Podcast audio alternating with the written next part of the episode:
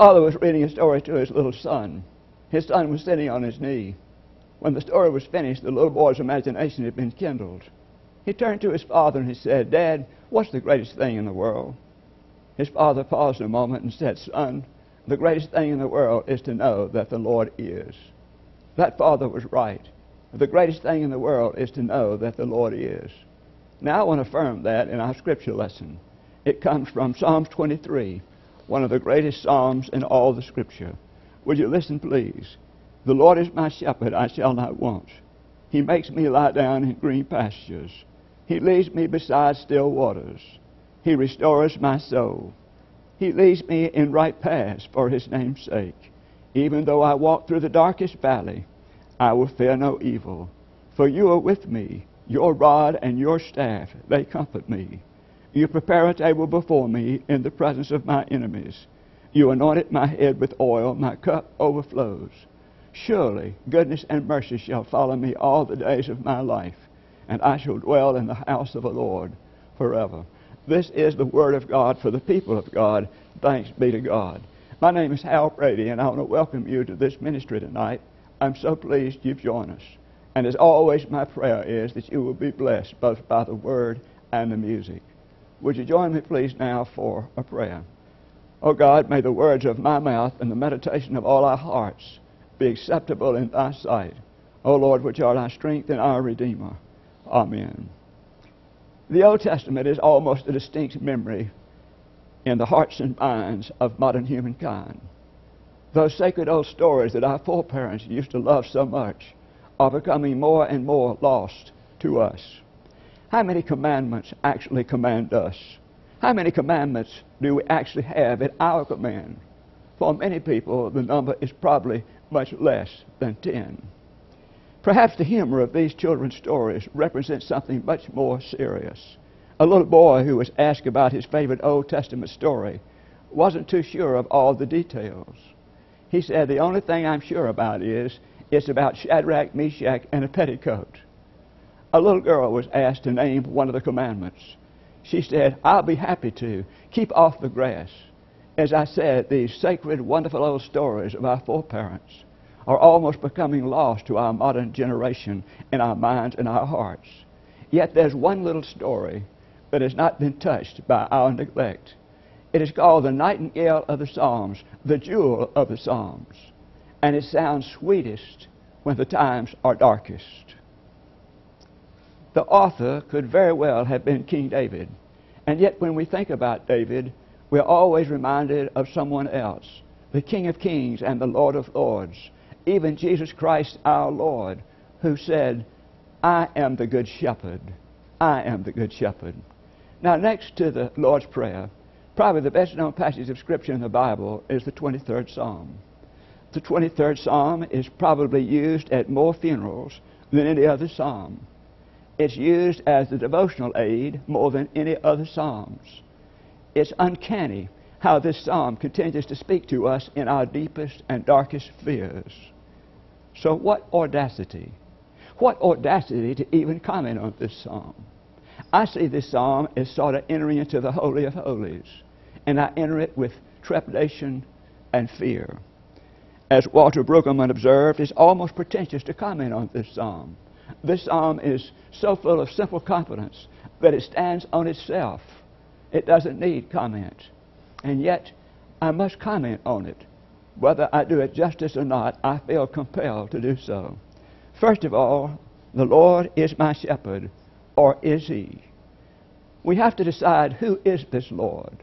How we think of God is so critically important to our very, very existence. A minister was talking about a man in his congregation who was an avowed agnostic. This man's daughter became very ill, and he really loved her deeply. As he sat by her bedside, he put his head in his hands, and he simply repeated, God is nowhere, God is nowhere.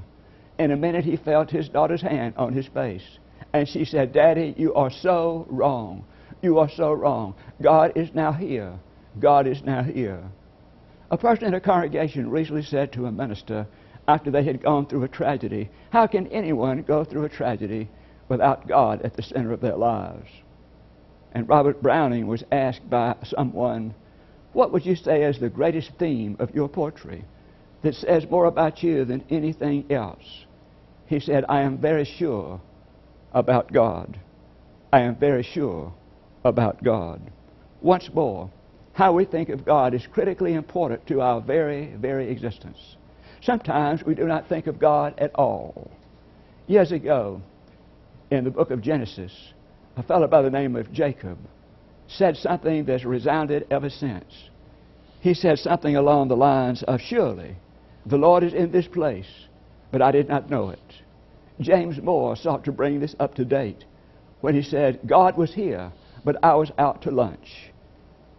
In reality, perhaps this will help explain the predicament of modern humankind. We may complain, some of us, that God has abandoned his world and it's just rational forces that are running it now. And yet it's us. We have placed our lives around those rational forces rather than around God. You know, the idea is God was here, but I was out to lunch. And then sometimes we think of God as if God were us, if, if God were like us. Wipe out the enemy. Toss in or through miracles or two just to prove the point. Eliminate the competition. We worry about these things. We worry about the fact that what we think, God doesn't evidently think, and He's different, and it concerns us. Desmond Tutu, who was a Nobel Prize winner and the Archbishop of Cape Town, said many of us need to have our notions of God deepened and expanded it is often said, half in jest, that God created us in His image and we have returned the favor in creating Him in our image. And then sometimes we think of God as being very incompetent or cruel or both. For humankind itself has the look of a sheep without a shepherd. Who was looking after the lambs at Auschwitz or Rwanda or Haiti or in the heart attack rooms or the cancer rooms all across the world? The daughter of a friend wanted to know about her father who was killed in an airplane crash. She said, Why did God take my daddy? But there's nothing new about all of this. There's nothing new about everything I've said. History is full of people asking the same questions, bringing about the same curses, having the same problems. But yet, aren't we grateful that above the clamor of all the noise, there was a person who stood above everything and said very calmly, The Lord is my shepherd, I shall not want. Now, this passage, more than anything else, reminds us of the individual's experience of grace. This passage tells us that, Lord is, that the Lord is here, the Lord is love, the Lord is always with us. And it makes an enormous difference whether we think of God as the divine shepherd or my shepherd or a shepherd. For sure, God is the divine shepherd. There's no question about that. We are told in the Old Testament that God shepherded his people through two great experiences. First of all, it was the Exodus wilderness experience and the exile experience. God led them out of bondage and into the wilderness, and then it was the hope that God would lead them again back into the promised land. For sure, for sure, God is the divine shepherd. And the 23rd Psalm is about this wilderness experience. God is the divine shepherd. No question about that. But is that all? God also needs to be my shepherd. Someone said the heart of religion is his personal pronouns my shepherd, my shepherd. Doesn't it make a difference if we say Jesus is a Savior or Jesus is my Savior? The Good Shepherd said, I know my sheep and am known of mine. Certainly, certainly he is a divine shepherd, but he's also my shepherd. Perhaps we could understand when we think about how the shepherds would bring their flock into a common field. All these sheep would be out there in the common field. Suddenly, one of the shepherds would come to the gate and he would call his sheep there would be a simmering, shimmering movement of two or three that would be moving away from the rest of them toward the gate. The rest of the sheep would stay absolutely motionless because it wasn't their shepherd that called. These sheep that were moving would first of all have to listen and say, Is that my shepherd? But as soon as they realized it, they would follow the shepherd wherever he led. And that's the only way we will ever know if the Lord is our shepherd, is by following his voice. Following his voice. And then, secondly, I shall not want. Because the Lord is my shepherd, I shall not want. A minister said that he and his wife were hastily trying to get to a luncheon after Sunday worship, and they were speeding excessively. A policeman saw them and pulled them over. He came up to the window, and the policeman said, Do you know about the limit here in this area? He said, Yes, sir. He said, What is it? He said, 30 miles an hour. The policeman said, will you let me see your driver's license? The minister handed him his driver's license and his insurance papers. Now, it just so happened the church leased this car for their pastor, and so on the insurance form it said the owner was Grace Methodist Church. And the policeman said, What do you do? What's your occupation? The minister said, Normally I'm happy to say this, but this time I'd rather sheepishly said, I'm the pastor of the Grace Methodist Church. The policeman said, There must be some kind of parable here. The minister said, I'm sure it is. The, the policeman then looked at him and said, We can't have the shepherd outrunning the flock. Well, that's a great line. We can't have the shepherd outrunning the flock. But there's no danger of that. No danger at all with the great shepherd because we're told that the great shepherd ministers to the sheep. He's constantly with the sheep, ministering to the sheep. Now, beloved, the dumbest creature in the world is a sheep. A sheep is dumb and dirty and timid and helpless and defenseless. And it kind of hurts my feelings that God says I'm a sheep. It kind of hurts my feelings, but then I began to realize maybe I really am a sheep. I need guidance and I need strength. And sometimes I'm preoccupied with something else. Do you know anybody like that? Sure you do. Isaiah the prophet said it best when he said, All of us, like sheep, have gone astray and followed our own way. He's talking about us, all of us. All of us are the sheep who have gone astray. And we will only know the shepherd if we can recognize our need of the shepherd and realize that we are the sheep that have wandered away. But if we know the shepherd, then we can understand life itself. Now, I've spent a lot of time in my lifetime studying the 23rd Psalm. I've read it over and over and over again. I've read scholar after scholar after scholar. But I came across one scholar who said something about the 23rd Psalm that I have never forgotten and I couldn't get away from. In his book on the 23rd Psalm, Albert Shirky said there is one phrase that binds this whole psalm together with a golden cord. That phrase is, I shall not want.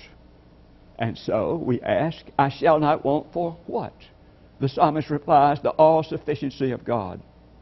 I shall not want for rest. He maketh me to lie down in green pastures. He leadeth me beside the still waters. We're told that sheep will not lay down unless several needs are met. They have to be free of friction. They have to be free of fear. They have to be free of pestilence. They have to be free of hunger. And only the shepherd can make those provisions for the sheep. And then I shall not want for life. This scripture says, He restoreth my soul. Alan Redpath, who was the minister of the church in Chicago years ago, he said there was a motto on his wall, and it went like this Beware of the barrenness of a busy life beware of the barrenness of a busy life. It's only the shepherd that can take care of our need for life. And then I shall not want for guidance. He leadeth me beside the still waters. He leadeth me in the paths of righteousness for his name's sake. You know, I need guidance every day. We all do. Our lives touch everybody else all the time. We need guidance. We need strength. We need the shepherd. And then we're told, I shall not want for comfort. Yea, though I walk through the valley of the shadow of death, I will fear no evil, for thou art with me. Thy rod and thy staff, they comfort me. Do you know, if you look at this psalm, it says walking through the valley of the shadow, which means walking through death. In other words, this promise of the psalmist is that the divine shepherd walks with us all the way, all the way through our life to the termination and beyond. The divine shepherd is walking with us. And then this psalm says, I shall not want for eternal security. Thou anointest my head with oil, my cup runneth over. Surely goodness and mercy shall follow me all the days of my life, and I shall dwell in the house of the Lord. But I want you to notice that these promises are only made to people who know God as their shepherd. Because the Lord is my shepherd, I shall not want. Sir Harry Lauder, the famous Scottish comedian, said it when he lost his only son in World War I. He said, when a man comes to a thing like this, there's just three ways out of it there's drink, there's despair, and there is God. And then he said, by his grace, this last is for me. You see, he knew God as his shepherd.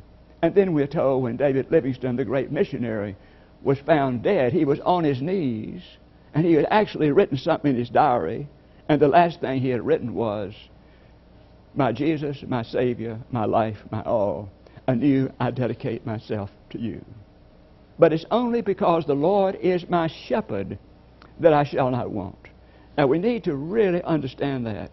It's not just I shall not want, it's because the Lord is my shepherd that I shall not want. The shepherd provides for our needs. And then we come to this third thing, and this is equally important because the Lord is my shepherd, I shall not limit the truth of this blessed psalm. You know, we're told in this psalm, He restoreth my soul. It's delightful just to rest by the still waters and in the green pastures. That is absolutely delightful. But you see, that's not what rest and restoration are for. Rest and restoration are not just for us to keep on being in the still waters and in the green pastures. They're to prepare us for what's ahead. You see, the psalmist also says, He leadeth me in the paths of righteousness for His name's sake. In other words, we ought to work for righteousness. We ought to risk. That's what God calls us to do through this 23rd Psalm. John Wesley said, and he passionately said this there is no holiness but social holiness. If we make Christianity a solitary religion, we kill it. We kill it. And then there was a great chaplain of the United States Senate, Peter Marshall, who said, We cannot make a different world with indifferent people. Listen to that again. We cannot make a different world with indifferent people. And then there was another person, another person who by the name of Denver Moore, Ron Hall's African American partner in the ministry of the homeless. This is what he said I ain't got no way to read the mind of God, but I expect that part of his business is making Christmas for somebody every day. And then he said if Christians would get out of the pews, all Christians, and go out into the city, into the streets, we could shut down the city. And what he's talking about shutting down is hunger and loneliness and shutting down the idea that there's nobody that doesn't deserve a second chance. Nobody that doesn't deserve a second chance. Now, let me try to bring this to a conclusion. There were these two men who were reciting the 23rd Psalm to a large audience. One of them was rather young. He was an orator, and he recited the 23rd Psalm in such a wonderful, eloquent way. When he finished, People just clapped and clapped and clapped and clapped. There was great applause for a long time. And then the other fellow, who was a little older, he got up and gave the 23rd Psalm in his own way. And when he finished, there was absolutely no noise. Everybody sat in silence as if in prayer. In a little while, the younger man got up and said, I'd like to tell you what's just happened here. He said, When I finished, you applauded. When this older man finished, you sat there as if in prayer. He said the difference is I know the psalm, but he knows the shepherd. I know the psalm, but he knows the shepherd. Because the Lord is my shepherd, I shall not want. Let us pray. Oh God, how grateful we are for your presence and how grateful we are for this beautiful psalm. This psalm that has stood the test of the centuries and still speaks to us in our fears and in every other way as well. We pray, oh God, that you take this psalm and bless it to those who are listening. Be to them a special way. Let this psalm be a message to them. Let this message that I've tried to deliver be a special message to them that you love them and you're with them and you'll never desert them. It's in your name. Amen. Let me thank you again for joining us tonight, and I trust you'll continue to be with us. Blessings on you and your family. Have a good evening.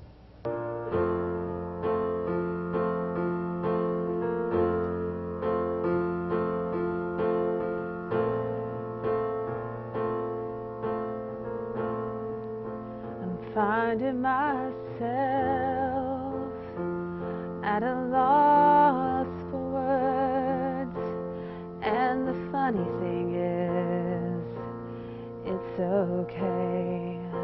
The last thing I need is to be heard, but to hear what you would say.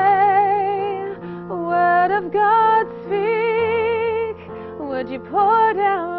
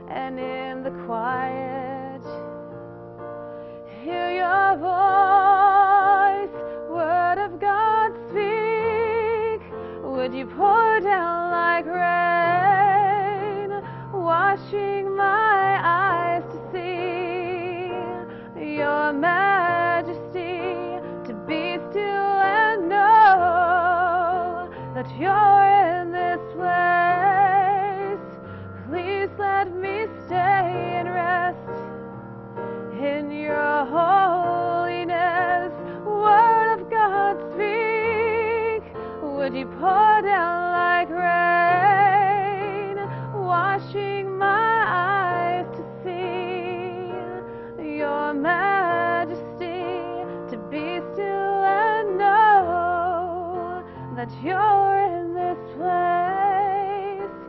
Please let me stay and rest in your holiness,